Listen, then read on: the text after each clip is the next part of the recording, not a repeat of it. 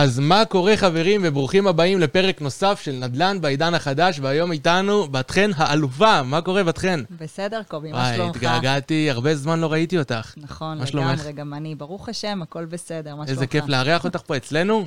אני ממש מתרגשת, ממש כיף לי להיות פה, ותודה שהזמנת אותי. אני בטוח שזה הולך להיות פרק שכל מי שיצפה או ישמע את הפרק הזה, לא משנה מתי, יקבל פה ערך בערימות. זה אני בטוח. לחלוטין, אני מסכימה איתך. שנתחיל? בטח. מעולה. אז בת חן, למי שלא מכיר אותך עדיין, בואי תגידי מי את, מאיפה את, מה את. אה, אז אה, נעים מאוד, אני בת חן עזרא, אני יועצת משכנתאות. אה, התחלתי את הדרך שלי לפני כעשר שנים, כשהייתי ככה סטודנטית, בדיוק סיימתי את הלימודים. מה למדת?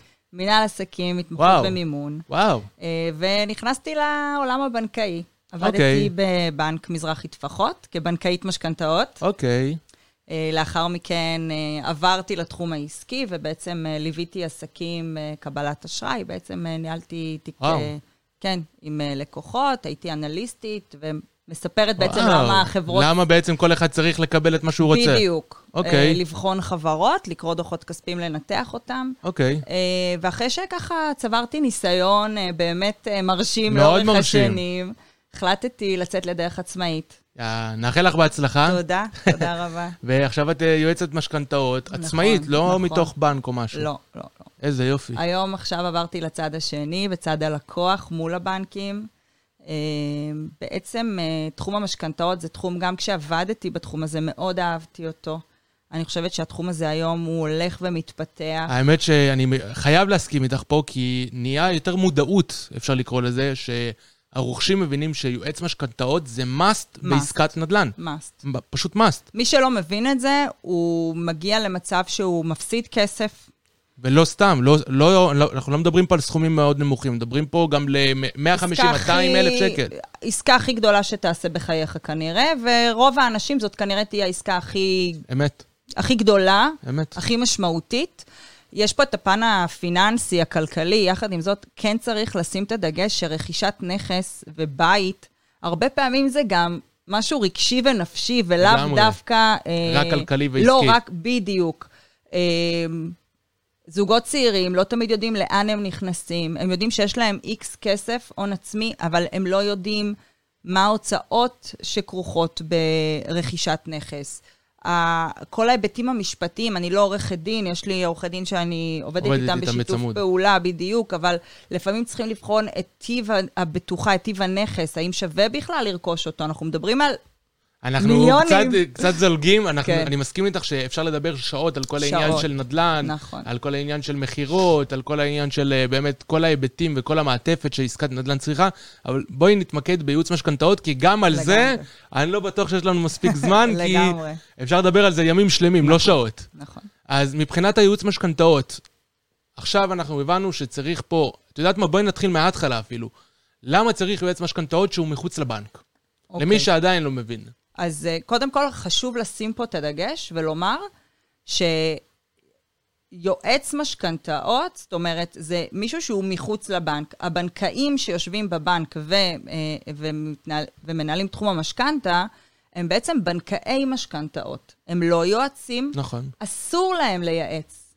אוקיי? זה אוקיי. דבר אחד. אסור. אני, כשאני הייתי בנקאית משכנתאות, אסור היה לי לבוא להגיד ללקוח, כדאי לך לקחת את זה. פשוט Mm. אסור. הבנתי. מעבר לכך, יש פה עניין של ניגוד עניינים. הבנק, אוקיי, מה זאת אומרת? אני אסביר. הבנק הוא גוף כלכלי עם מטרת רווח. הבנק, בעצם הרווחים שלו זה כמובן מעמלות, אבל ממכירת כסף. הוא קונה כסף ב-X ומוכר אותו ב-X פלוס הרווח שהוא רוצה. נכון. כשאתה מגיע לבד, אתה יושב מול הבנקאי, שהוא רוצה לתת לך את המשכנתה, שהבנק ירוויח ממנה הכי הרבה כסף. אני יכול אה, שנייה לעצור אותך ולהגיד לך שלפעמים הרוכשים שאני מלווה, הם חושבים שהבנקאי ממש איתם, ממש רוצה לעזור להם, וזה פשוט הפוך. גם אם הוא רוצה לעזור להם, נאמר שהוא באמת אה, מקצועי ומכוון לעזור ללקוחות שלו, הוא לא יכול, הוא מוגבל. א', כמו שאמרתי, בגלל שאסור לו לייעץ. אני יכולה לספר על עצמי, כשאני הייתי בנקאית משכנתאות, באמת לקחתי את הדבר הזה ללב, הייתי יושבת עם לקוחות, והייתי מסבירה להם באמת את כל המסלולים, ועושה איתם חשיבה. יחד עם זאת, אסור היה לי לומר להם, תיקחו את המסלול הזה. זה מסלול שיותר טוב לכם. נכון. זה, עכשיו, זה, זה ישרת. אתכם יותר נכון, טוב. נכון, הייתי אומרת, בזה יש מדד, בזה אין מדד. כי מה בסופו של- לקחת? תחליטו, אסור לי כי לתת פה... בסופו של דבר את עובדת תחת הבנק. את בדיוק. צריכה לשרת את האינטרסים של הבנק. נכון.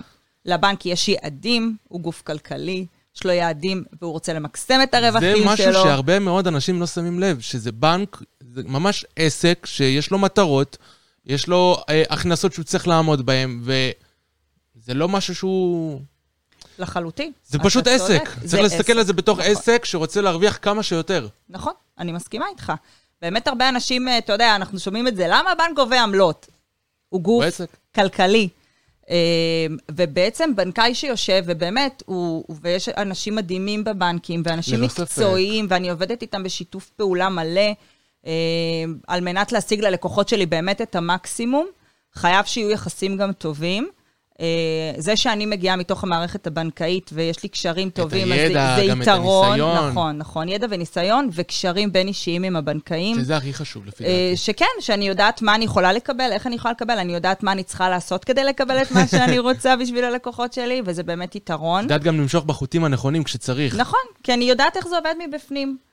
את- היתרון של יועץ משכנתאות, אם אני אה, אגע כן, כן, בנקודה הזו, אז זה גם כמה דברים. אם יש בנקאי שעובד בבנק X, אוקיי. הוא לא יודע מה קורה בבנק Y. יש את הגג, את בנק ישראל, שנותן אה, הנחיות ורגולציה. נכון, שזה בעצם קורת הגג שכולם צריכים להתיישר לפיה. בדיוק. אוקיי. לצורך העניין, אם אתה רוכש את דירתך היחידה, אתה יכול לקבל עד 75% מימון. אוקיי. אף בנק לא יכול לתת יותר מ-75% מימון. יחד עם זאת, בנק מסוים יכול לבוא ולומר, אני מחליט לא לתת ללקוח הזה 75% יכול לתת לו מימון. פחות. בדיוק. הוא לא יכול לתת יותר. בדיוק. בנק אוקיי. ישראל, הרגולציה היא הגג, מפה אפשר רק לרדת. כן.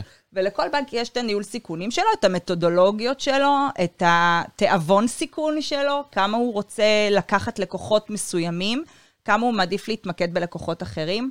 זה דברים שחייב לתת עליהם את הדעת. יועץ משכנתאות עושה זום אאוט, הוא מכיר את כל הבנקים, הוא מכיר באיזה בנק אפשר לקבל מה. אם יש לי עסקה מסוימת שהנכס הוא, יש לו איזושהי בעייתיות, אז אני יודע לבנק הזה והזה לא ללכת, אבל לבנק הזה אני יכול ללכת לשם. הבנתי מה את אומרת, זה גם מקצר את הזמנים. זה מקצר את הזמנים, זה, עובר, זה הופך את התהליך לתהליך הרבה יותר נכון, אה, פחות מתסכל בעיניי. לגמרי. אה, שוב, רכישת נכס זה עניין רגשי, כלכלי, יחד עם זאת רגשי, הוא, הוא מלווה בהמון חששות, אמוציות.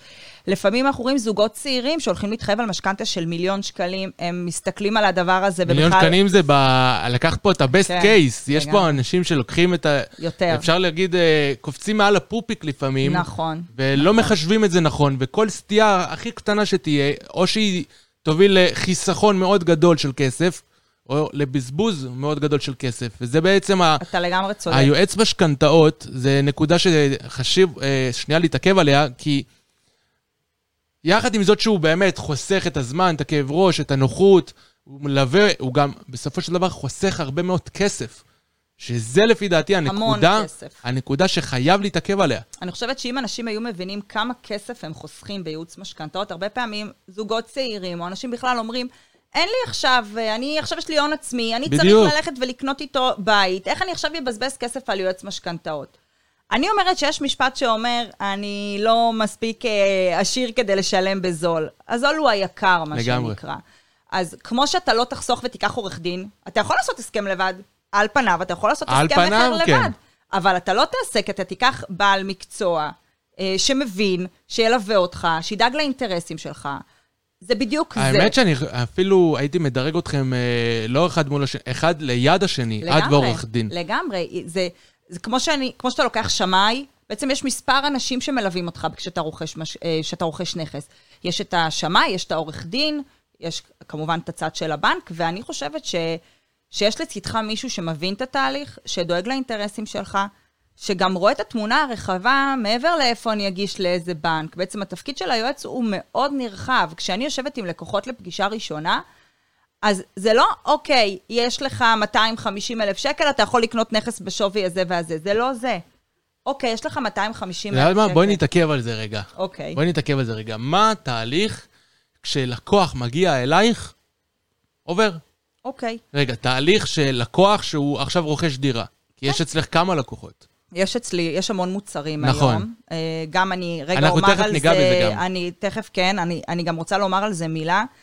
אה, בעבר זה היה משכנתאות רק דרך הבנקים, היום אפשר לקבל אשראי חוץ-בנקאי, חברות אוקיי. הביטוח, חברות חוץ-בנקאיות, יש להן כסף, אוקיי. הן רוצות לעשות איתו רווחים, הן נכנסות וזה מדהים, הן נותנות מוצרים מדהימים, הם, היום יש כל כך הרבה אפשרויות שאנשים לא יודעים. פעם הכרנו, אתה רוצה משכנתה, לך לבנק. נכון, היום את אומרת, תשמע, קח אתה רוצה יועץ. משכנתה, יש לך בנק, יש לך גם א', ב', ג', ד', בנוסף. בדיוק, יש לך אפשרות לא יודע את- להשלים דברים דרך אה, חוץ-בנקאי.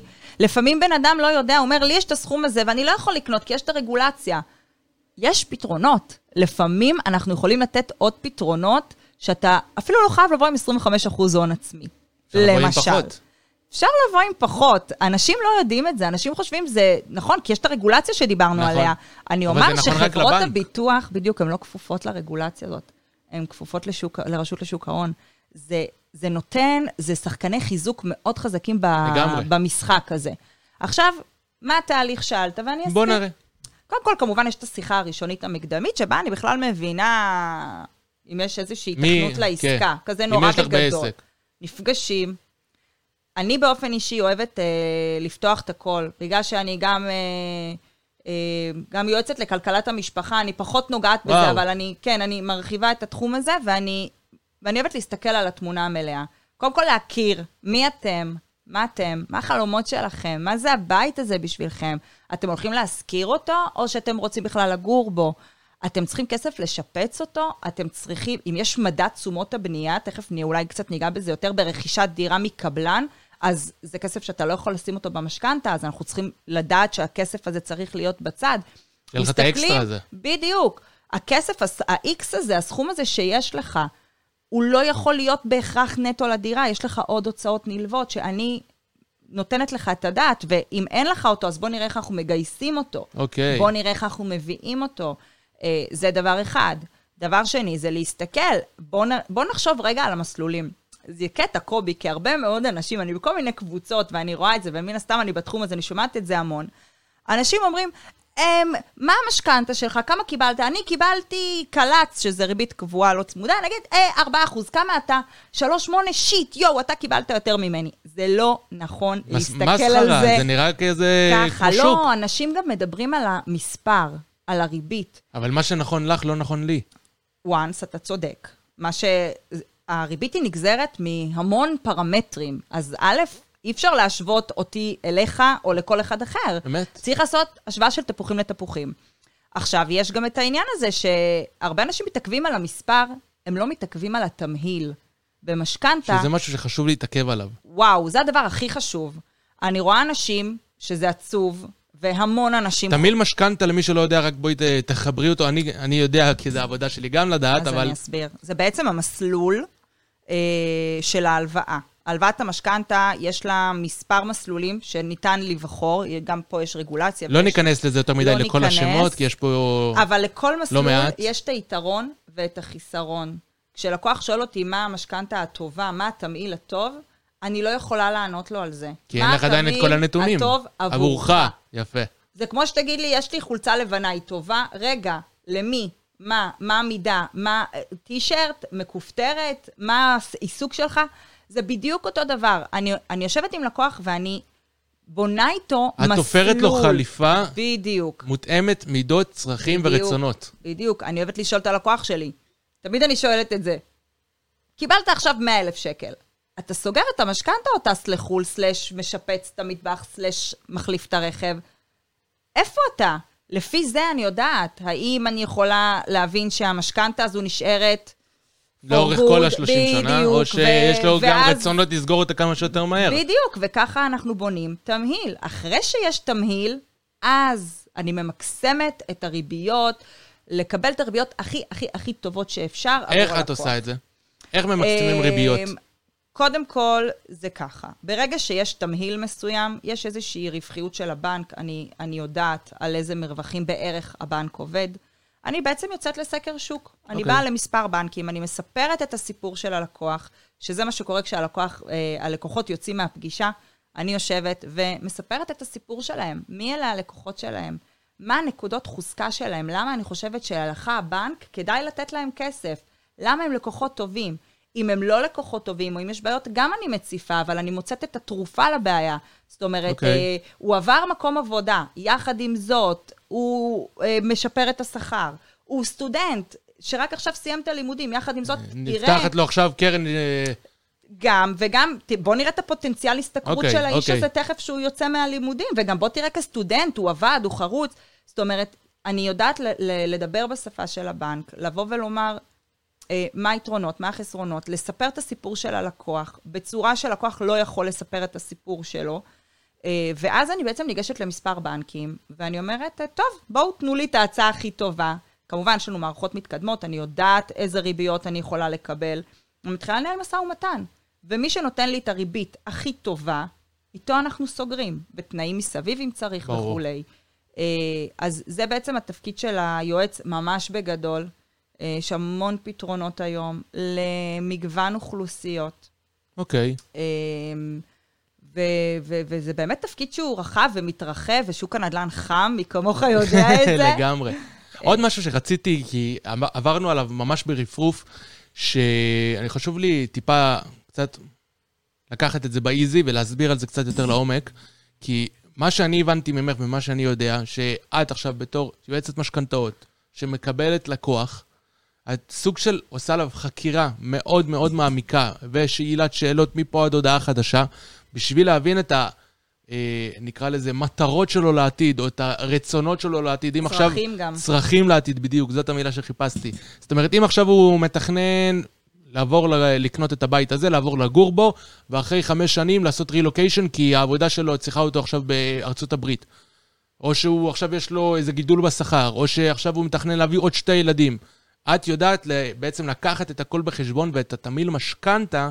לבנות לו את זה בהתאם למידות שלו. בדיוק. מה שהבנק עצמו לא עושה. לא. עוד דבר שחשוב לשים עליו את הדעת, לפעמים לקוחות מגיעים ואומרים, אני רוצה לשלם כמה שפחות משכנתה. כמה שפחות אוקיי. החזר חודשי, אוקיי. אוקיי? ואז נניח, סתם לצורך העניין, זוג שמרוויח 20 אלף שקלים, והוא אומר לי, אני רוצה לשלם רק 4. אוקיי. ואז אני מראה ללקוחות האלה, אני יכולה לעשות לך מסלול זול, אבל איך אמרנו שהזול הוא היקר? זאת אומרת שכנראה זה יהיה מסלול צמוד מדד, אני לא נכנסת כרגע למסלולים, אבל זה מסלול שעם השנים, בסופו של דבר, אתה תשלם עליו יותר. אוקיי. גם במהלך השנים, המסלול הוא, ההחזר החודשי, סליחה, הוא, הוא עולה, ואני רוצה לבוא ולהגיד ללקוח שלי, בוא נחשוב רגע, הרי זה יגיע ל-4.5 אלף שקל. אולי מהיום תצליח לשלם עוד 500 שקלים, אבל אני יכולה לקצר לך את השנים, אבל אני יכולה לשים אותך במסלול יותר טוב. זאת אומרת, זה גם משהו שכדאי לתת עליו את הדעת. לפעמים לקוחות רוצים לשלם כמה שפחות, אבל הם לא וזה מבינים... לא נכון יותר. בדיוק, הם לא מבינים שבסוף הם ישלמו כמה שיותר. או, או מישהו שבא ואומר לי, תקשיבי, בת חן, אני רוצה לשלם כמה שיותר ולסיים. ואני אומרת, רגע, אבל יש גם חיים, אתה, אתה רוצה רק לסיים את המשכנתה, זה השנים הכי יפות שלך. בוא רגע נחשוב, אני איתך. מה שאתה בסופו של דבר מחליט, חשוב להגיד, את בעצם פורסת לו את כל הקלפים על השולחן. כן. את אומרת לו, תשמע, הדבר הזה, הוא אמנם יגרום לך לסיים את המשכנתה יותר מהר, אבל א', ב', ג'. הדבר הזה, אתה משלם עכשיו כמה שפחות, אבל קח בחשבון שא', ב', ג'. פה אתה משלם ככה, אבל זה יכול לעלות לך בהמשך, אבל א', ב', ג'. את בדיוק. בעצם פותחת לו את כל הקלפים, עושה לו כמה תמהילים, אומרת לו, אלה האופציות, לכל דבר את נותנת את ההסבר, ואת אומרת לו, תבחר, זה מה שאת עושה? כן, אני אומרת, אני מייעצת. אני מסתכלת גם בפן הרחב, אני עובדת עם הרבה בעלי מקצוע, אני גם עובדת בשיתוף פעולה עם יועצי השקעות. אוקיי. ואם יש לקוח שיש לו הרבה כסף, ו- ונניח שהוא רוכש דירה, אז לפעמים, בוא נחשוב איך אתה יכול לרכוש שתי דירות להשקעה אוקיי. ולא אחת. בוא נראה איך אנחנו מקסמים את ההון שלך, בוא נראה את היכולות שלך. לחלופין, לקוח שבא ואומר לי, יש לי 100 אלף שקל בקרן השתלמות, היא עוד חמש שנים, תעשי לי מסלול שעוד חמש שנים אני פורע אותה. ואז אני אומרת לו, רגע, בוא נחשוב רגע על, נצא רגע מהקופסה. אפשרי, זה תמיד אפשרי, זה על השולחן, זה לבחירתך. אתה יודע כמה תשואה אתה עושה בקרן השתלמות שלך? אולי אתה עושה תשואה של 6, 7, 8 אחוזים, ועל המשכנתה אתה משלם 3 אחוזים. אז לא עדיף לא לגעת זה. בקרן הזו, בקרן השתלמות בכסף, הזו. בכספים שיש בדיוק, שם. ואולי כן לקחת את זה כמשכנתה. נכון שאתה משלם ריבית, אבל אתה גם מקבל back to back ועוד מרוויח. וואו. עכשיו, אלה דברים שלקוח שהוא מגיע לבנק, רוב, רוב הלקוחות, וגם אני, כשהייתי, אתה יודע, אפילו סטודנט, אפילו שסיימתי ללמוד וכבר הייתי בעלת תואר ראשון, לא הכרתי את הדברים האלה.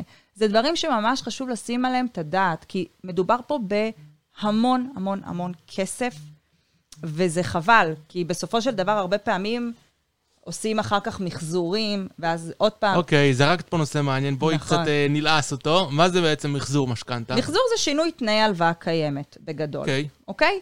יש לי היום הלוואה אה, ששילמתי אותה, נשאר לי, אני הולכת על מספרים עגולים, ש... נגיד 800 אלף שקל, נשאר לי. יאללה, 800 אלף שקל נשאר לי לשלם סכום של הלוואה. בדיוק. ועכשיו אני רוצה לעשות שינוי. מכמה אוקיי. סיבות. אחד, אה, נגיד שההחזר החודשי גדול עליי. אני רוצה אוקיי. להקטין החזר חודשי, אני רוצה לפרוס אותה ליותר שנים.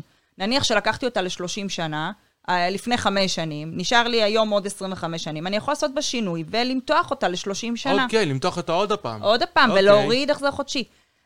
או לצד ההפוך. קיבלתי ג'וב טוב, יש לי הכנסה טובה, אני רוצה לסיים כמה שיותר מהר. אוקיי. או הדבר הכי נפוץ, מה הכי אני נפוץ? פתאום מבין שהמשכנתה שלי גרועה. אני אוקיי. מבין שעשיתי. טעות. מה זה. בעצם שהמשכנתה שלי גרועה? לצורך העניין, יש המון אנשים שלוקחים הלוואה, אוקיי. הלוואת משכנתה, אה, עוברות אה, כמה שנים טובות. הם אומרים, בוא נראה כמה היתרה שלי, לקחתי מיליון. אופס, אני חייב לבנק עדיין מיליון, אבל חמש שנים שילמתי. למה? איך זה קורה? זה קורה כי הרבה פעמים במסלולים שהם צמודים למדד, הקרן, הסכום ההלוואה שלקחתי, אם אני לקחתי מיליון שקל, המיליון שקל האלה צמודים למדד, והמדד עולה, וכשהמדד עולה, הקרן עולה. אז מצד אחד, אני משלם תשלומים חודשיים, מצד שני, הקרן עולה מהמדד, ואז האשראי לא מתכלה. זאת. אומרת, אתה לא, אתה לא צריך לתת פחות כסף לבנק, אתה לא חייב פחות כסף לבנק, לפעמים אתה עומד על אותו סכום, לפעמים אתה לפעמים אתה נוגס גם- ממש מעט בקרן. נכון, ולפעמים גם יש מקרים שאתה גם אפילו חייב קצת יותר. יותר, כי יש עמלות פירעון, אה, יש לזה כל מיני זה. משכנתה שלא תוכננה נכון. לחלוטין, משכנתה שלא תוכננה נכון. לא. אי אפשר לה- אי אפשר להגיד את זה בדרך אחרת. נכון. סביר להניח שהוא לא לקח את זה דרך יועץ. בטוח שהוא לא לקח את זה דרך יועץ. אני מנסה לקוות שכל היועצים עובדים נכון, וזה כנראה הוא לא לקח יועץ.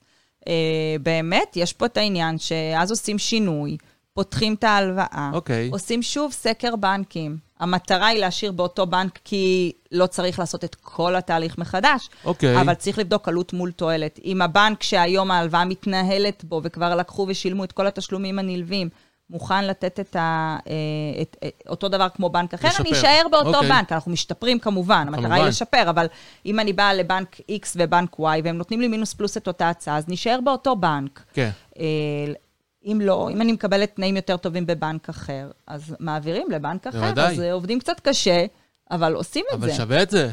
כמובן, אנחנו, אני רואה חסכונות מאות אלפי שקלים. זה משהו שאנשים, על 50 אלף שקל, אני, אם אני אראה חיסכון של 50 אלף שקל, אני כנראה לא אכניס את הלקוח שלי לתהליך הזה. לתהליך הזה. אני אגיד לך מה, אנשים בדרך כלל חושבים שהתועלת לא מספיק בשביל עכשיו לבוא ולשלם לעוד בעל מקצוע. נכון. כי הם לא מצליחים להבין את ה... את מה שיקרה ב- למהלך ה-30 שנה בעצם, למה שיקרה אחרי זה. נכון. שהחיסכון המצטבר הזה מגיע באמת למאות אלפי שקלים, 300 אלף שקל, 400 אלף שקל, לא, 600 אלף לגמרי. שקל בדברים של אה, חיס- אה, מחזור משכנתה, כמו שאת אומרת. ואז פותחים, ואז משלמים מחדש, ואז לוקחים עוד פעם שמאי, ואז עושים את הכל מחדש. זה דברים שיכולים להיחסך מראש. אה, אנחנו עושים מחזורים, עושים מחזורים כל הזמן, ואני גם מציעה תמיד ללקוחות שלי, תחזר, כאילו, אפילו אחרי שעשינו משכנתה, ואפילו שהיא טובה, לפעמים יש שינוי בריביות בשוק, ואולי כדאי לבדוק אם אפשר למקסם דברים עם אותו מסלול, אבל ריביות אז גם את יותר אומרת זולות. בעצם עכשיו לקהל הרחב ששומע וצופה, כן. שבמידה ולקחתם כבר דרך יועץ, תבדקו עוד הפעם. יכול להיות שיש- יכול להיות שמשתלם לכם. אני אומרת שאחרי שלקחת, גם אם לקחת יועץ, ועשית איתו את התהליך, אוקיי. עברו כמה שנים, עברו שנתיים, שלוש, לפעמים יש שינויים בשוק. תבדוק. אני, תראה, הבדיקה, אני, אני מציעה בדיקה ללא עלות. לי יש את אוקיי. האפשרות לבדוק, אה, לכל היועצים, אבל יש לנו אפשרות לבדוק אם יש חיסכון. אני לא מכניס, כמו שאמרתי מקודם, חשוב לשים על זה את הדגש. אני מראה ללקוח את החיסכון בעיניים. אם אין חיסכון, או אם יש חיסכון מינורי, אני לא מכניסה לקוח לתהליך. זאת אומרת, הדבר הזה חייב להיות, אני, אני בעלת מקצוע, יש לי מחויבות כלפי הלקוחות שלי, לגמרי. זה לא... זה, אתה יודע, מי כמוך יודע, לגמרי. אנחנו, אנחנו מכירים, אני יודעת את שיטת העבודה שלך, אנחנו אנשים ישרים שרוצים אה, לתת את הערך המוסף ללקוחות לגמרי, שלנו. אני מסכים איתך. אה, ו- ואני חושבת שיועץ משכנתאות הוא ערך מוסף אדיר. אדיר. היום אנחנו קונים רכב, אנחנו הולכים, עושים בדיקה, משלמים כסף. רכב שעולה 100,000 שקל, אתה לוקח אותו לבדיקה. אני אומרת, בוא, כאילו, בדברים איתך. כל כך משמעותיים, ב- אנשים זה אה, אומרים, לא, זה... בין- זה העסקה הכי גדולה שבן אדם בממוצע עושה בחיים שלו. לחלוטין. צריך לשים לזה לב. לחלוטין. אני אגיד את זה עוד פעם, חברים, זה העסקה הכי גדולה שבן אדם ממוצע עושה בחיים שלו. נכון, אנחנו לא מדברים פה על אה, זוג גרביים או ארוחה בקניון. נכון. אוקיי, אז דיברנו בעצם על משכנתה, דיברנו על מחזור משכנתה, ומה זה משכנתה הפוכה? או... פתחתי פה משהו. אני באופן אישי מאוד אוהבת את המוצר הזה. אוקיי, Uh, כמו שאמרתי, דרך אגב, זה מוצר שאין אותו במערכת הבנקאית, uh, חוץ-בנקאי. Uh, כמו שאמרתי, כשאתה מגיע לבנק, אתה הרבה פעמים לא יודע מה אתה עוד יכול לקבל, וה, והיועץ עושה זום אאוט, והוא מכיר את השוק, והוא מכיר את חברות הביטוח, והוא מכיר את, את ה, uh, בתי השקעות, והוא okay. יודע אוקיי. איזה מוצרים קיימים. Uh, וצריך להבין שיש המון מוצרים, הם לא מתאימים לכולם, אבל נכון. הם מתאימים לאוכלוסיות מסוימות. משכנתה הפוכה, למה אני כל כך אוהבת את המוצר הזה? קודם כל, זה מוצר שלא מכירים אותו. מה זה באמת? למי שלא מה זה- מכיר. מה זה באמת? זה מוצר אה, שהוא פונה לגיל השלישי. אוקיי, אנשים שעבדו כל החיים שלהם, אה, רכשו בית, לפעמים זה מה שנשאר להם, הבית. אוקיי. הם רוצים לעזור לילדים ואין להם אפשרות, לדוגמה. אני תכף אולי, אני קודם אסביר קצת על, ה, על.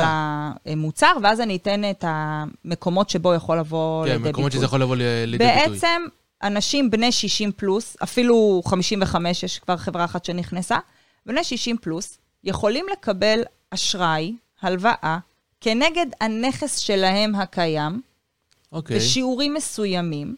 לצורך העניין, אם יש להם נכס ששווה מיליון שקלים, בגיל 60 אפשר לקבל 20% מהשווי שלו, הם אוקיי. יכולים לקבל 200 אלף שקל לחשבון הבנק שלהם. וואו, הם לא צריכים להסביר למה. למה שהם רוצים, לכל מטרה. והדבר המדהים, נו. שהם יכולים לא, בלי החזר חודשי.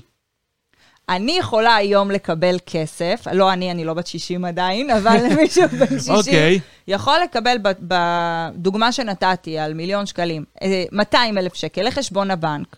הוא יכול לא לשלם בכלל, אוקיי. עד 120, עד שהוא נפטר מן העולם, ואז החוב הזה עובר ליורשים שלו. אני תכף אפתח את הנושא אוקיי, ואני אסביר, אוקיי. אבל זה מדהים. יש היום המון אנשים שאין להם כלום, יש להם רק בית, רק בית. והם רוצים לעזור לילדים שלהם, לצורך העניין, לקנות בית. אוקיי. מה שנקרא לתת את הירושה ביד חמה ולא ביד קרה. במקום לחכות שאני אמות ואז הילדים שלי יקבלו את הירושה ויוכלו לקנות משהו, אני רוצה היום בחיים שלי לראות את ההצלחה של הילדים שלי. אני רוצה לתת להם כסף. אוקיי. אני יכולה. יש לך את האופציה. כן, למה אני צריכה למות ואז למכור את הבית, ואז שהם יריבו ויש סכסוכי ירושה? שאני יכולה עוד בחיי לראות את הילדים שלי רוכשים בית, שמחים, נהנים מהכספים שנתתי להם. Uh, במשכנתה הפוכה אפשר לקבל בין uh, 20% ל-55%, זה מתחיל וואו. בגיל 60. 20 אחוז, וכל שנה זה עולה באחוז, אה, עד, עד גיל 90 או משהו כזה. וואו. אפשר לקבל, כן. מה שמדהים זה, א', לא צריך ביטוח חיים.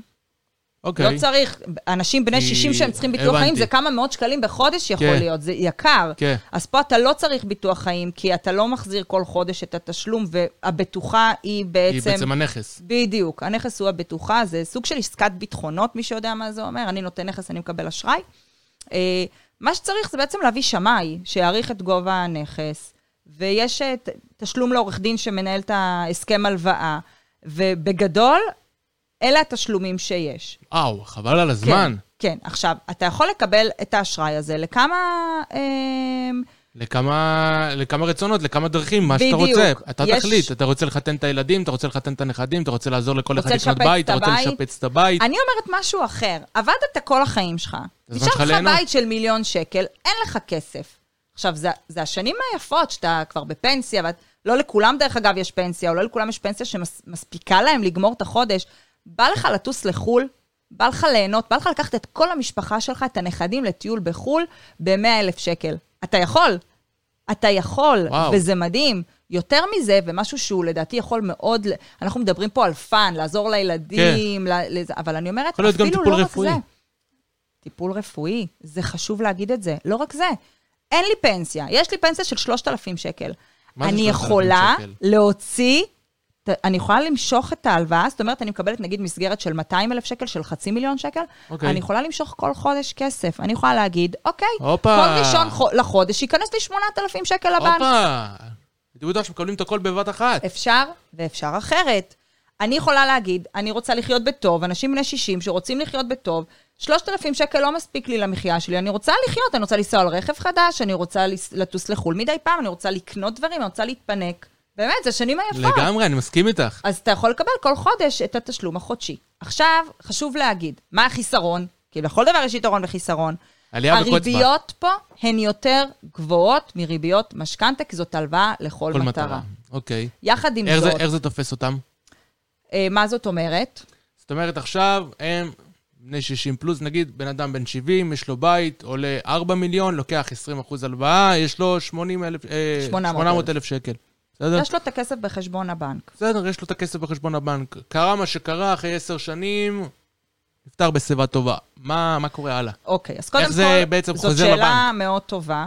אה, קודם כל, עוד לפני שהוא נפטר, אם מגיעים לו כספים, אם הוא רוצה, הוא יכול תמיד לסגור את ההלוואה הזו, והכי חשוב, זה ללא פירעון מוקדם, ללא עמלות. אוקיי. אני יכול בכל שלב לבוא ולהחזיר את הכסף לבנק. מעולה. זה דבר שהוא סופר חשוב, כי אנחנו מכירים את זה שבמשכנתה, שהיא לטווח ארוך, יש עמלות פירעון מוקדם. אז פה אין. יכולות להיות עמלות פירעון, לא תמיד יש. אה, אבל פה אין, אתה יכול להחזיר את הכסף. זאת אופציה אחת, כשבאמת הבן, הלקוח, הלווה, הוא בחיים. כשהוא נפטר בשיבה טובה, החוב מתגלגל ליורשים, ואז נותנים להם פרק זמן, ואומרים להם, אתם יכולים או לגייס את הכסף ולהחזיר את ההלוואה ולהישאר עם הנכס, או לחלופין, למכור את הנכס את ולהיפרע ההלוואה. מההלוואה. כמובן וכמה עמלות שם לגוף אמרת? המממן, סליחה, אני תכף אומר, הגוף המממן יכול להיפרע מזה, זאת אומרת, אה, הלווים לא יכולים לבוא ולהגיד, אנחנו לא מוכרים את הנכס וזה, יש פה עניין משפטי. ברור, הרכ- ברור. הנכס הזה משועבד. ברור. אה, לגבי ריביות, זה מאוד משתנה, אני לא יכולה להיכנס למספרים, אבל כי אני כן אמרנו יכולה שאין לומר... החזר חודשי, אז זה- איפה הריביות פוגשות אותנו? אז אני, אוקיי, אז זה הדבר באמת אה, הבא שרציתי לספר. יש לך אפשרות אה, לשלושה מסלולים להחזיר את האשראי הזה. אוקיי. אחד, אה, זה כרגיל, לקחת הלוואה ולשלם קרן פלוס ריבית. זאת אומרת, נניח שהריבית היא חמישה אחוזים ולקחת הלוואה, אתה כל חודש משלם, עושים אה, לוח סילוקין ומשלם את ההלוואה לאורך חיי ההלוואה אוקיי. שלך. אוקיי? זה אחד. שתיים, זה לבוא ולהגיד, אני לא יכול לעמוד בהחזרים האלה, אבל אני אשלם רק את הריבית. ואז החוב נשאר, בהנחה והכי- שהוא לא צמוד למדד. אם צמוד כבר אתה לא עושה משהו. אז תעשה את זה. כן, אז יש לך את- לפחות רק את התשלום ריבית. דרך אגב, אתה יכול לקחת, למשוך כל חודש 8,000 שקל, ונגיד להגיד 2,000 זה הריבית, אני כבר לוקח את זה מראש, וכבר לח- לחשב את זה הבנתי. בהלוואה, אוקיי? אז האופציה השנייה באמת זה, כמו שאמרתי, לשלם את הריבית, והקרן נשארת, זאת אומרת, לקחתי מיליון, בהנחה ואין הצמדות, אני צריכה להחזיר בסוף מיליון, ולאורך ההלוואה אני משלמת רק את הריבית. אוקיי. האופציה האחרונה זה כמו שאמרתי, לא לשלם כלום. זה נקרא בלון מלא. צריך לקחת בחשבון שזה אה, המסלול הכי יקר, אבל הוא אפשרי. אני כל פעם אומרת, נכון, יש עניין של עלויות, אבל מה התועלת? מה העלות מול תועלת? הרבה פעמים אני אומרת ללקוחות שלי, אם זה נותן לך רמת חיים טובה, אז הילדים שלך יקבלו קצת פחות כסף אה, אחרי 120, אבל... כן. אני בטוחה שילדים גם רוצים לראות את ההורים נהנה. שלהם. בדיוק, נהנים, נהנים, פורחים, שמחים, נהנים. מהכסף שלהם בסופו של דבר. הם עבדו עליו קשה כל כך כל החיים. בדיוק, אנחנו כל הזמן, אני כאימא יכולה להגיד לך, אני אימא לשלושה בנים. כל הזמן חושבת. על טובתם, תודה. כל הזמן חושבת על טובתם, הכל בשביל הילדים בסופו של דבר. ברור. אבל כן, אנחנו גם צריכים ליהנות ולהיות מאושרים, ו- ואתה יודע, לגמרי. ולעוף על החיים, כאילו, במיוחד בגיל הזה. אה, ואז בעצם, כמו שהתחלתי להגיד, בבלון, אז בעצם אה, הסכום נצבר עם ריבית, זה ריבית דריבית, חשוב לשים על זה את הדגש. לגמרי. זה צובר, זה מתנפח, אבל שוב, גם, זה, זה לא שלא יהיה לך בסופו של דבר כלום, כי לא מקבלים 100%. מקבלים... נכון, זה היה בין 20 ל-55, תמיד אתה יכול למכור את הנכס, ואז להישאר עם עוד אקסטרה, שבעצם מה שנשאר מהמאה. בדיוק. ושוב, צריך לשים את ה... דגש על מה זה נותן לי. ברור, עלות חושבת מול תועלת, שזה כמו שאמרת נותן נכון. פתרון מדהים. כשאני התחלתי לעבוד עם המוצר הזה, אני ממש מצאתי את היתרון שלו. אה, אני מאוד מאוד אוהבת אותו, לצערי הרב הוא לא מוכר. אני מקווה שבזכות הפגישה שלנו זה יגיע לכמה שיותר אנשים, שאנשים יכירו את המוצר הזה, כי זה מוצר מדהים שנותן פתרון ממש אה, יצירתי. חבל על הזמן, מאוד. כן, האמת שאני כל הזמן שמעתי את זה, אני לא התעסקתי בזה, כי אני לא יועץ משכנתאות, אבל תמיד שמעתי משכנתה הפוכה, משכנתה הפוכה, משכנתה הפוכה. זה... אני ללא ספק אתחיל אה, להפיץ את השמועה, כמו שאומרים, כי זה, תשמעי, זה פתרון לעשות חבל על הזמן. ממש, לגמרי. ממש. לגמרי. וזה מחזיר אותנו לתפקיד היועץ, שהוא מכיר מוצרים. אה, שלא כולם מכירים. כן, כמו שאמרתי, משכנתה הפוכה אין בבנק. יש איזה, יש בבנק מזרחי לפחות משהו שנקרא משכנתה פנסיונית, שזה כזה דומה, אבל זה לא בדיוק. אבל כשאתה בא לבנק, אתה לא, אתה לא מכיר את המוצר הזה. לגמרי. ואנשים בגיל השלישי לא תמיד גם אה, מתעדכנים בפיננסים ובודקים מה הם יכולים, וחושבים שזהו, נגזר עליהם לחיות עם הבית הזה, או למכור את הבית הזה ולחיות, או להישאר בו ולחיות לפעמים בדלות. שיש באמת אפשרות, כאילו, יש אפשרות גם טובה. להשאיר את הבית, גם לחיות בחיים כן. טובים. כן, והיורשים יקבלו קצת פחות, לא קרה כלום. זה win win באמת לא- situation. באמת לא קרה כולם כלום. מרוויחים מהסיטואציה הזו. זאת הסיבה שאני כל כך אוהבת את המוצר הזה. באמת נשמע כמו win win situation לכולם, גם לבנק, גם ליורשים, גם לבעלי בית עצמם. לגמרי. וואו, יפה מאוד. יש עוד איזה מוצר ש... שלא דיברנו עליו? דיברנו משכנתה הפוכה, דיברנו משכנתה רגילה, דיברנו על מחזור משכנתה. אה, מה זה גרירת משכנתה? גרירת משכנתה זה אומר שעשיתי עבודה טובה ויש לי משכנתה מצוינת, אוקיי. או לחלופין כבר אה, כיליתי את רוב החוב ולא נשאר לי משכנתה גדולה, ואני עכשיו מוכר את הבית שלי, אוקיי, ואני לא רוצה לסגור את המשכנתה ולקחת עכשיו משכנתה חדשה, אני רוצה להישאר עם אותה משכנתה, עם אותם תנאים. אותם תנאים. אוקיי. ופשוט לוקחים את המשכנתה הזו ומעתיקים אותה לנכס החדש. אוקיי. זה מה שזה אומר גרירת משכנתה. עכשיו אני אתקיל אותך. אם אוקיי. הנכס החדש זה דירה על הנייר. מה קורה? בואו נדבר קצת על אה, דירה יד ראשונה. יאללה. זה דירה על הנייר. נכון. זה גם משהו שצריך לשים אליו, אתה שואל בנושא של גרירה, זה גם אפשרי. יש, זה עניין של ביטחונות, וכל בנק נותן את ה, מה הוא רוצה, מחלקה משפטית נכנסת. אז- בוא נלך על. מההתחלה. נדבר על דירה יד ראשונה. משכנתה על- פעם הראשונה, אתה מקבל דירה יד ראשונה. איך המשכנתה עכשיו יודעת... אה, זאת אומרת, אני אגיד לך מה הלקוחות שלי שואלים אותי. קובי, אני עכשיו יש לי, אה, סתם לדוגמה, עסקה שאני רוצה להתקדם עליה, דירה על הנייר, עוד לא התחילו לבנות, אה, קיבלו היתר, עולים לקרקע אוטוטו. מתי אני צריך לקחת את המשכנתה? או, זאת שאלה טובה. אה, גם פה אין תשובה חד משמעית. אה, גם פה אני צריכה להכיר את הלקוח ולהבין מה הוא עושה עם הכספים, וזה כמו שדיברנו קודם, אבל אני יכולה להגיד באופן כללי.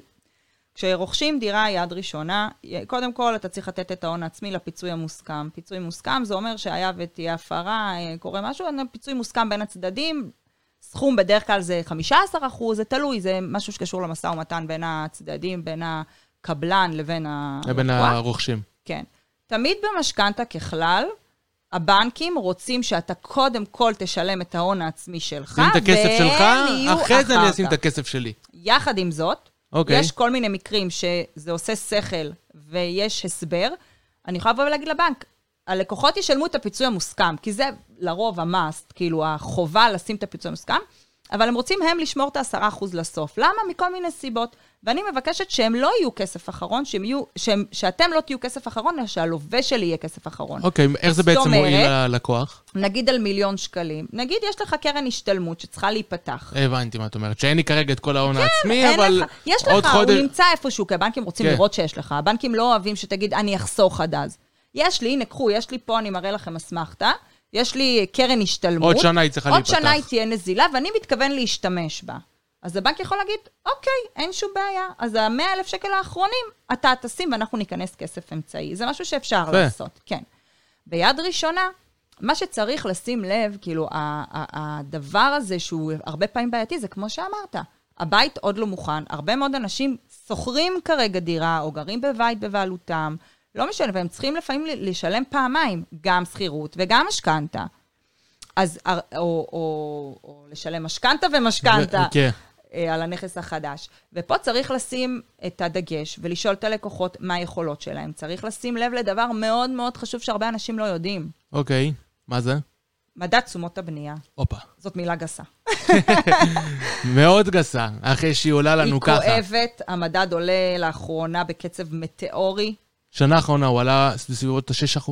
שזה מטורף. שאם. אני רגע אסביר מה זה אומר, זה אומר שאם אני רכשתי דירה ב-2 מיליון שקלים, ונניח שנתתי את ההון העצמי שלי, שזה 500 אלף שקלים, המיליון וחצי שקלים שלא שילמתי אותם, כל הסכום הזה צמוד למדד. וכל עלייה במדד מגולגלת ללקוח, ללווה. אני חייבת להגיד עוד דבר, אי אפשר להכניס את הסכומים האלה במשכנתה. אפשר בדרך אחרת, שאני יותר שומר הון עצמי לדבר הזה. אבל זאת אומרת שאם אני באה היום ואני מתכננת ואני אומרת, אני צריכה לתת מיליון וחצי וזאת המשכנתה שלי ואין לי עוד כסף, אני לפעמים אבחח שבסוף התקופה שילמתי עוד 20, 30, 40, 50, 80 אלף שקל מדד, שזה כסף שאני צריך למצוא איך להביא אותו. אוקיי. זאת נקודה שהיא סופר חשובה. אז הרבה פעמים אני שואלת את הלקוחות, מה אתם מעדיפים, לשלם את המשכנתה, לשלם את הריבית או לשלם את המדד? אני אוהבת להימנע מהמדד, אבל שוב, צריך להסתכל, לגמרי, לראות, יותר, אה, לחשב. מה יותר כלכלי? בדיוק, למשל, שנה האחרונה זה. הוא עלה ב-6%. מטורף. האחוזי ריבית שם הם יותר נמוכים. נכון, כשאתה לוקח משכנתה הם פחות. אז, אז מוצר שהבנקים נותנים, ובכלל אפשר לבקש, זה grace. זה אומר, אני לוקח היום את המיליון וחצי, אבל אני לא מחזיר היום את התשלום החודשי שהוא נניח 7,000 שקל, 6,000 שקל בחודש, אני משלם רק את הריבית. grace חלקי. grace חלקי, אוקיי. בדיוק. אני היום משלם רק את הריבית, הקרן נשארת, זאת אוקיי. אומרת שכשאני אתחיל לשלם, אני עדיין יהיה לי את המיליון וחצי, אבל במקום לשלם את המדד תשומות הבנייה, אני משלם ריבית. ואם אני משלם ריבית של 3 אז עדיף מאשר לשלם מדד של 6 לגמרי. זה שוב מחזיר אותנו ל- למכלול הנכון, הזה, אבל. לתכנון הזה, להבנת השוק, להבנת העסקאות, לחשיבה. לחשיבה, זה באמת הדבר הכי חשוב לשים אליו את הלב ואת הדגש, שאנחנו מבצעים חשיבה אמיתית, ומסתכלים על כל הדרך קדימה, וחושבים איך אנחנו יכולים אה, ביחד, אני והלקוחות, אני אוהבת, כמובן, זה הכל בשיתוף פעולה, לי, ומראה להם אופציה הזו ואופציה הזו לבחירתכם. מה אני חושבת? אני חושבת ככה. אבל בהתאם זה למה שלכם. שסיפרתם לי, לפי דעתי בדיוק. זה יותר מתאים, אבל שוב, הבחירה שלכם בסופו בדיוק, של אני דבר. מראה את העלות מול תועלת. לגמרי. אנחנו עושים תכנונים, אנחנו בודקים את הדברים, וכמו שאמרתי, יש לי אה, יועצי השקעות שאני עובדת איתם בשיתוף פעולה, ואז אני אומרת להם, בואו נבדוק, אם יש לנו קצת כסף, אז בואו נראה, ואולי עדיף לא לשים אותו במשכנתה, אולי עדיף להשקיע אותו. זה עולם פתוח, קובי. זה הדבר שבאמת הכי חשוב לשים עליו את הדגש. יש המון פתרונות להמון מצבים. אה, ואם אנחנו רוצים רגע אחד לשאול, מתי בעצם יועץ נכנס לתמונה? אז אני חושבת, לפני שרוכשים, אוקיי. אוקיי? זאת אוקיי. אומרת. שנייה רגע, לפני שרוכשים, העלית פה משהו, לפני שרוכשים, לפני שנכנסים וחותמים על עסקה, או לפני שבכלל מתחילים לחפש? אני חושבת שלפני שמתחילים לחפש, אוקיי, למה? לפחות כבר אז צריך אה, לתת את הדעת למה אני יכול לחפש. קודם כל, היכולות הכלכליות, את קודם אומרת. כל, מי כמוך יודע שכשבא זוג ואומר לך, קובי, יש לי אישור עקרוני, תכף נסביר מה זה אישור עקרוני. יש לי אישור עקרוני, אני יכול היום לקנות את הבית, כשאתה תבוא כמתווך למוכר, ואתה אומר לו, תקשיב, יש לי פה זוג, הם רוכשים רציניים, יש להם כבר אישור לקבלת האשראי. אז מה זה אישור עקרוני? אישור עקרוני זה אומר שאני נתתי את כל הנתונים שלי לבנק כלווה.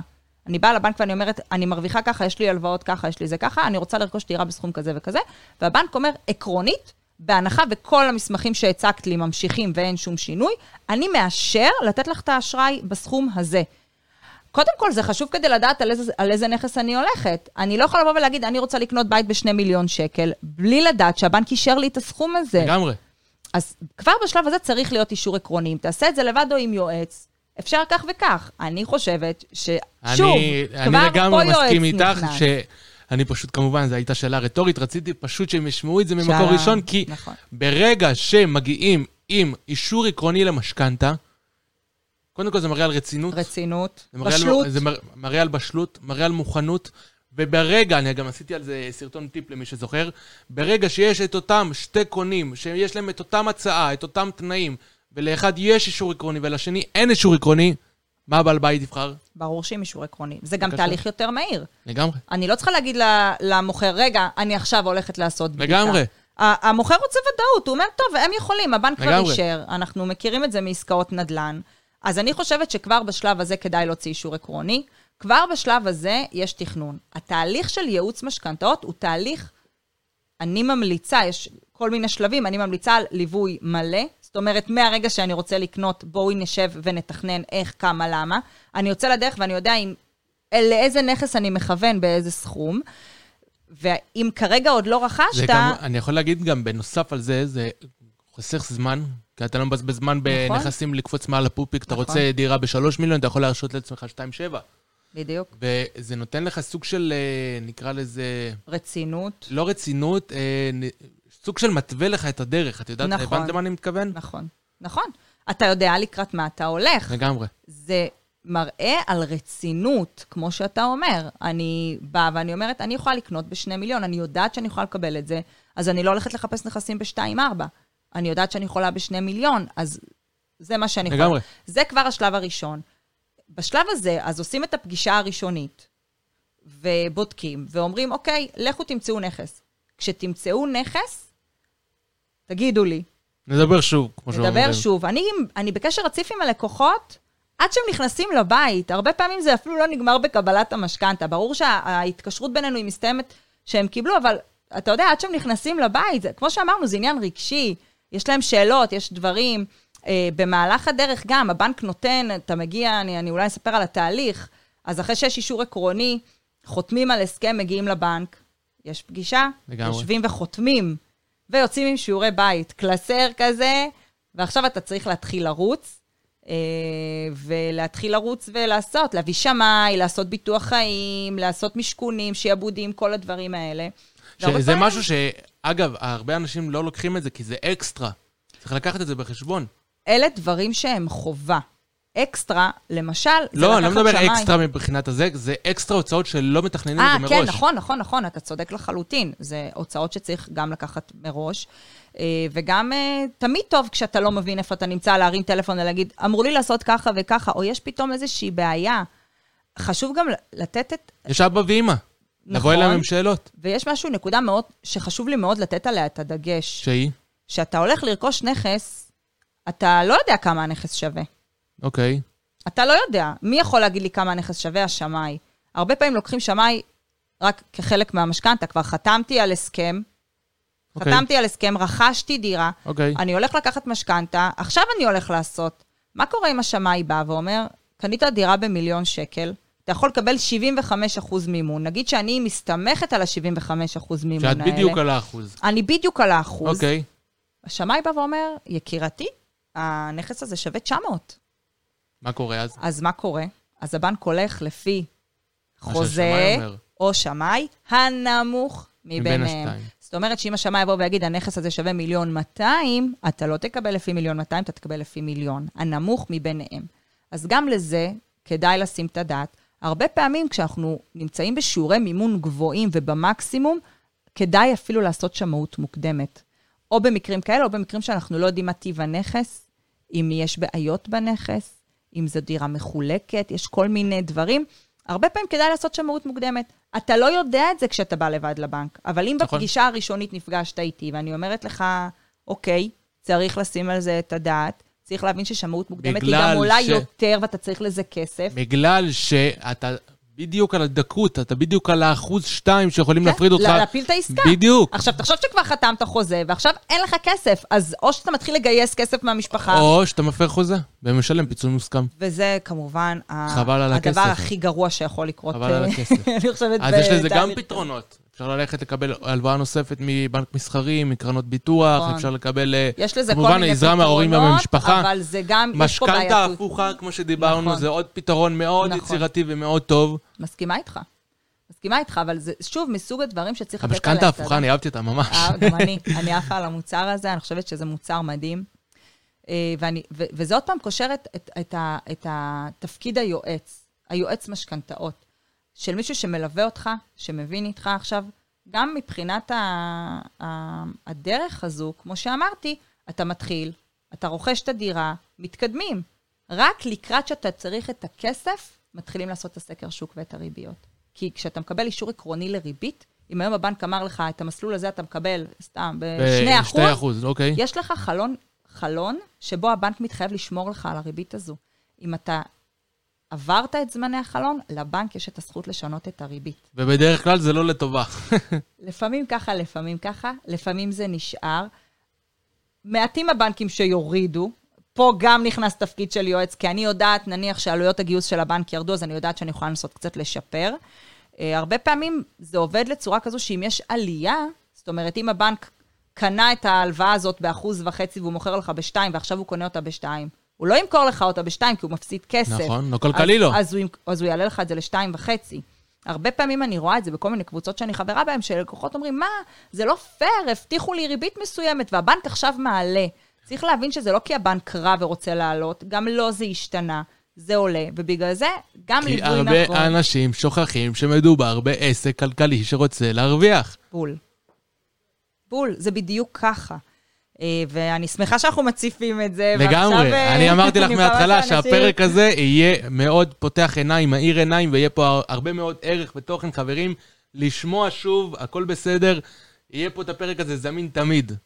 זה, כן, זה מאוד מאוד חשוב, ו, וצריך לקחת בחשבון שזאת עסקה, כמו שאמרנו, שהיא מאוד גדולה, אמוציונלית. מרגשת, משמחת. אה, אני גם מרגישה שליחות שאני עוזרת ללקוחות להגיע לנכס ולעשות תכנון נכון. זה... נראה לי שזאת הסיבה העיקרית שככה בחרתי... והחיסכון הזה, שזה פשוט כל פעם מפיל אותי מהכיסא. כי אם את לא שם, הם משלמים אקסטרה 400, 300, 380, אקסטרה כסף. ולא סתם. יותר. ולא סתם, וכאילו, לא, לא מדובר פה על אה, אלף שקל, אלפיים שקל, בסדר, נניח. נכון. וגם, זה גם הסכום ה... שאנחנו כל הזמן חוזרים ואומרים, זה סכום גב... גבוה הרבה פעמים, וגם זה תכנון לא נכון. זה... כשאתה עושה את זה לבד, לרוב קשה לך לתכנן את החיים קדימה, ו... וצריך לקחת ייעוץ. אמ, יש לזה... אתה, אתה, אתה משלם כלום לעומת מה שאתה מקבל. אם אנחנו יכולים... כן, כן, אה, מבחינת לעשות את זה. את ההשוואה הזאת, העלות. מול תועלת, בדיוק, מה השאלה פה בכלל? אין שאלה. אני מסכים איתך. אנחנו מעלים פה עכשיו את, ה... את הנושא הזה, שהעלות מול תועלת פה, ה-value for money פה, בין הדברים הטובים שאפשר לעשות עם כסף כיום. נכון, זה לחסוך את הכסף בצורה כזאת היסטרית. נכון. או שיש לאנשים אקסטרה כסף, אני לא יודע. וגם אז כדאי לדעת איך להשקיע אותו, כי הדבר הכי גרוע שאתה יכול לעשות עם כסף שיש לך זה לשים אותו בעו"ש, ולא לגמרי, לגעת בו. לגמרי. אנשים רוצים לראות את הכסף, אבל כל חודש הערך של הכסף הזה הולך ויורד. ונשחק. בדיוק.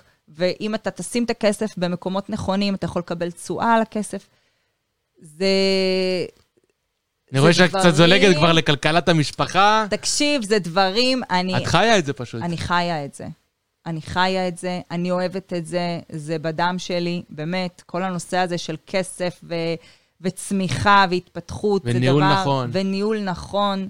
אה, וגם, כמו שאמרתי, גם בכלכלת המשפחה עושים את הדברים האלה, אבל זה תחום אחר, זה תחום שאני פחות... אה, הוא, הוא, הוא החלק הקטן יותר בעסק שלי, אני באמת, ההתמקדות היא, היא. במשכנתאות ואשראי. אה, אם יש לנו עוד כמה דקות, אז אני יכולה גם לומר יש לנו, בוודאי. אז אני גם יכולה לומר שהרבה פעמים יש אנשים, כמו שדיברנו על משכנתה הפוכה, אז נגיד שהם לא בני 60, ויש להם הרבה הלוואות בחוץ. הם רכשו אוקיי. רכב, הם אה, עזרו לילדים באשראי שהוא לא דרך משכנתה, הם לקחו הלוואות, ואתה רואה אוקיי. אנשים לפעמים 300, 400 אלף שקל הלוואות לחמש, שש שנים, לעשר שנים. אוקיי. והם מחזירים, ו- וזה חונק אותם, ההחזרים החודשיים הם, הם מעיקים עליהם. ואני אומרת, חבר'ה, יש לכם נכס? בואו ניקח את ההלוואות, זה נקרא איחוד הלוואות. זה לקחת את כל ההלוואות שיש לכם, להפוך אותם להלוואה אחת, לקחת את זה על ידי הנכס, בהנחה שיש לך נכס, צריך להגיד שבאשראי לכל מטרה, בהנחה ויש לך היום נכס שהוא שווה מיליון שקלים, אתה יכול לקבל עליו אשראי עד חצי מיליון שקל, עד 50 אחוז משווי הנכס שלך. אז אני יכולה להגיד להם, במקום לשלם ולהיחנק, בואו נעשה איחוד, נאחד את כל ההלוואות. זה מחזיר אותי לנושא הזה של להסתכל על התמונה הרחבה, ובואו נפרוס את זה לתקופה יותר ארוכה. אתה גם משלם את ההלוואות האלה, אבל אתה גם חי באיזושהי רווחה כלכלית, ולא קודם כל. ההחזר החודשי יורד. בוודאי, אתה פורס את זה על פני יותר הריבית שנים. שונה. הרבה פעמים הריבית היא יותר טובה. אפילו שחשוב לומר שב... אבל מה...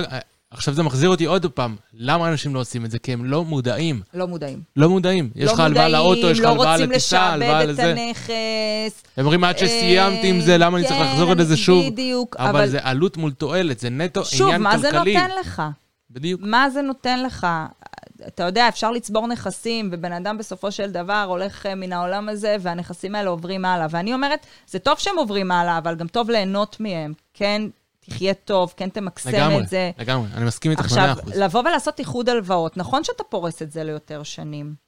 אני גם אוהבת תמיד להעלות את זה על אקסל ולהראות ללקוחות. אם נניח עכשיו אתה חמש שנים עם ההלוואות האלה, שש, עשר, אני שמה כזה את כל ההלוואות, אוקיי. מחשבת עם הריביות והכל, זה ההחזר החודשי שלך, ואז אני מראה להם בסוף התקופה, נגיד שסיימת כמה הכל, שילמת. כמה שילמת. אוקיי. ואז אני מראה להם שבפריסה, הם הרבה פעמים לא משלמים יותר, הם אפילו יכולים לשלם פחות בהסתכלות הסופית, או לשלם אותו דבר, או לשלם קצת יותר, אבל אתה יודע מה? זה עדיין נתן לך את הרווח הכלכלי, אז שוב, אנחנו חוזרים למשפט של עלות מול, תועלת. ורצון וצרכים. לגמרי. וואו. עכשיו, יש לי פה כמה שאלות שהכנתי. היו לי כמה לקוחות שהיה להם שאלות שחוזרות, גם אמרתי לכמה אנשים שאנחנו עושים את הפרק הזה. אז הכינותי. הכינותי שאלות מראש, האמת שכבר ענית לי על הכל כבר אה, מההתחלה, אבל יש פה כמה שאלות שאני. אז אה, דיברנו על במידה ואני קונה דירה על הנייר, ודיברנו במידה וזה דירה יד שנייה, מה קורה אם קונים דירה כמה שותפים מהמם.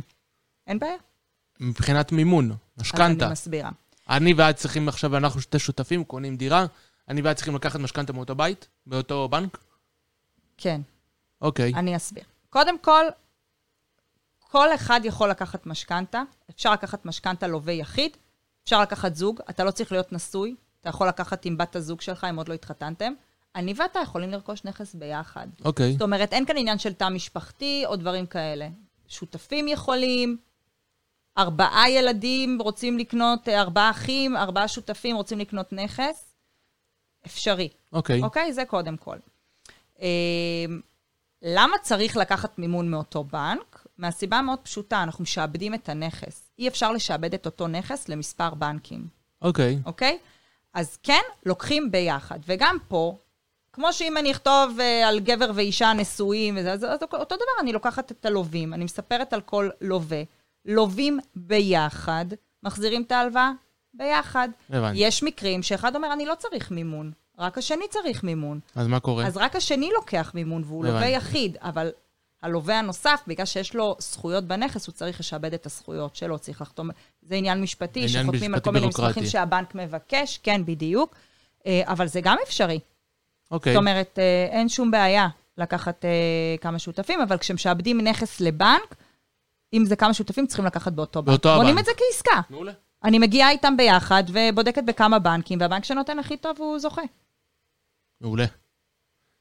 האמת שהיה פה שתי שאלות ביחד, שרציתי לשאול גם אם לא כל השותפים רוצים מימון, אז כבר ענית על זה ביחד, את בדיוק. אה, מאוד יסודית, אני... את עונה לי על כל השאלות. חיה את. זה, קובי, חיה. אה, אה, בוא נראה, אה, זהו בגדול. יש לך עוד משהו שאת רוצה להגיד לצופים, למאזינים, שהם ידעו? אולי איזה טיפ, איזה עצה? אה, נראה לי שסקרנו את אה, רוב הדברים. אוקיי, אה, העצה שאני יכולה לתת זה גם אה, זוגות שחושבים שהם לא יכולים. תעשו בדיקה, מקסימום תרוויחו. מה זאת אומרת לא יכולים, לא יכולים מה? יש לי הון עצמי מאוד נמוך, אין לי 25 אחוז. יש היום חברות חוץ-בנקאיות שמוכנות לעשות השלמה גם ל-85 אחוז. וואו. יש היום דברים מדהימים. אני אומרת ששיחת טלפון היא לא עולה כסף, זאת התעניינות, אתם יכולים לברר מה אתם יכולים. מקסימום לשלם על פגישה ראשונית כדי לבדוק צרכים, אבל זה יכול, זה, זה יכול להיות הדבר ש, ש, שיגרום לך להיות בעל נכס או לא בעל כן, נכס. לגמרי. ולהדביק את הפער לאורך העלית- השנים זה העלית פה- קשה. העלית לי פה שאלה. אה, ברגע שאת אומרת שלמישהו אין אחוז מימון מספיק, בסדר? במקום 25 אחוז יש לו 15, כמו שאמרת. את אמרת שהבנק המסחרי או הקרן ביטוח או חברת ביטוחים יכולה להביא 85 אחוז, אבל מה יותר עדיף? עכשיו שימי לב לשאלה. לקחת מהם את ה-15 אחוז וללכת לבנק רגיל, או לקחת את כל ה-85 אחוז ישירות אצלהם. הבנת מה אני אומר? אז כן, בדרך כלל מה שעושים זה לוקחים את המקסימום בבנק אוקיי, ועושים השלמות. הבנתי. צריך לקחת בחשבון שחברות חוץ-בנקאיות, אם אמרנו שלבנק יש, אה, הוא גוף כלכלי, אז החברות החוץ-בנקאיות, חברות ביטוח, חברות אשראי, בתי השקעות, הם גם גוף כלכלי. הם נוטלים סיכון גדול יותר, ולכן הריביות שם הן. גדולות, הן גבוהות יותר. צריך אוקיי. לקחת את זה בחשבון. זאת אומרת, בבנק זה יהיה האשראי הכי זול. אבל אם אין לי ברירה, ואם זה אומר שלא יהיה לי בית, אז עדיף לשלם יותר. הבנתי. ואחר כך, הנדלן הרי גם עולה, אז אחר כך תמיד אפשר לעשות מחזור ולהדביק את הפערים האלה. אני חושבת שהטיפ הכי טוב שאני יכולה להגיד למישהו שיש לו רצון לרכוש, תרים טלפון. מקסימום תרוויח. שיחה לא עולה כסף, את אומרת. לא עולה כסף. מקסימום תקבל פתרון. תמיד אתה יכול להישאר במצב שלך עם. הסכום שאתה לא יכול לקנות איתו. תתקשר, את אולי... הלא כבר יש לך, מקסימום קיבלת כן, בדיוק. תנסה. לגמרי. זה הטיפ הכי טוב שאני יכולה חברים, לתת. אה, כל מי שצופה ושומע בשידור הזה, אנחנו נשאיר לכם את הפרטים ליצירת קשר עם בתכן. תתקשרו אליה, זה לא עולה כסף. באהבה גדולה. אתם יכולים לשגע אותה, יש לכם אישור. חברים, אנחנו מסיימים את הפרק הזה. אני רוצה להגיד תודה רבה לכל מי שצפה והא- והאזין לפרק הזה. אנחנו נתראה בפרקים הבאים. בת-חן, תודה רבה, היה תודה, תענוג. קובי. גם לי. להתראות. ביי, להתראות. פרק נוסף של נדל"ן בעידן החדש הגיע לסיומו. חברים, אני רוצה להגיד תודה רבה באופן אישי לכל מי שלקח חלק בשידור הזה. בין אם זה היה פה בלייב או בין אם הוא שמע וראה את זה אחרי זה, זה לא מובן מאליו. מה שכן, תשתפו את זה עם החברים שלכם. כל מי שאתם מכירים ישמח לקבל את הידע, את הכלים ואת הפרקטיקה שאנחנו נותנים פה בכל פרק ופרק.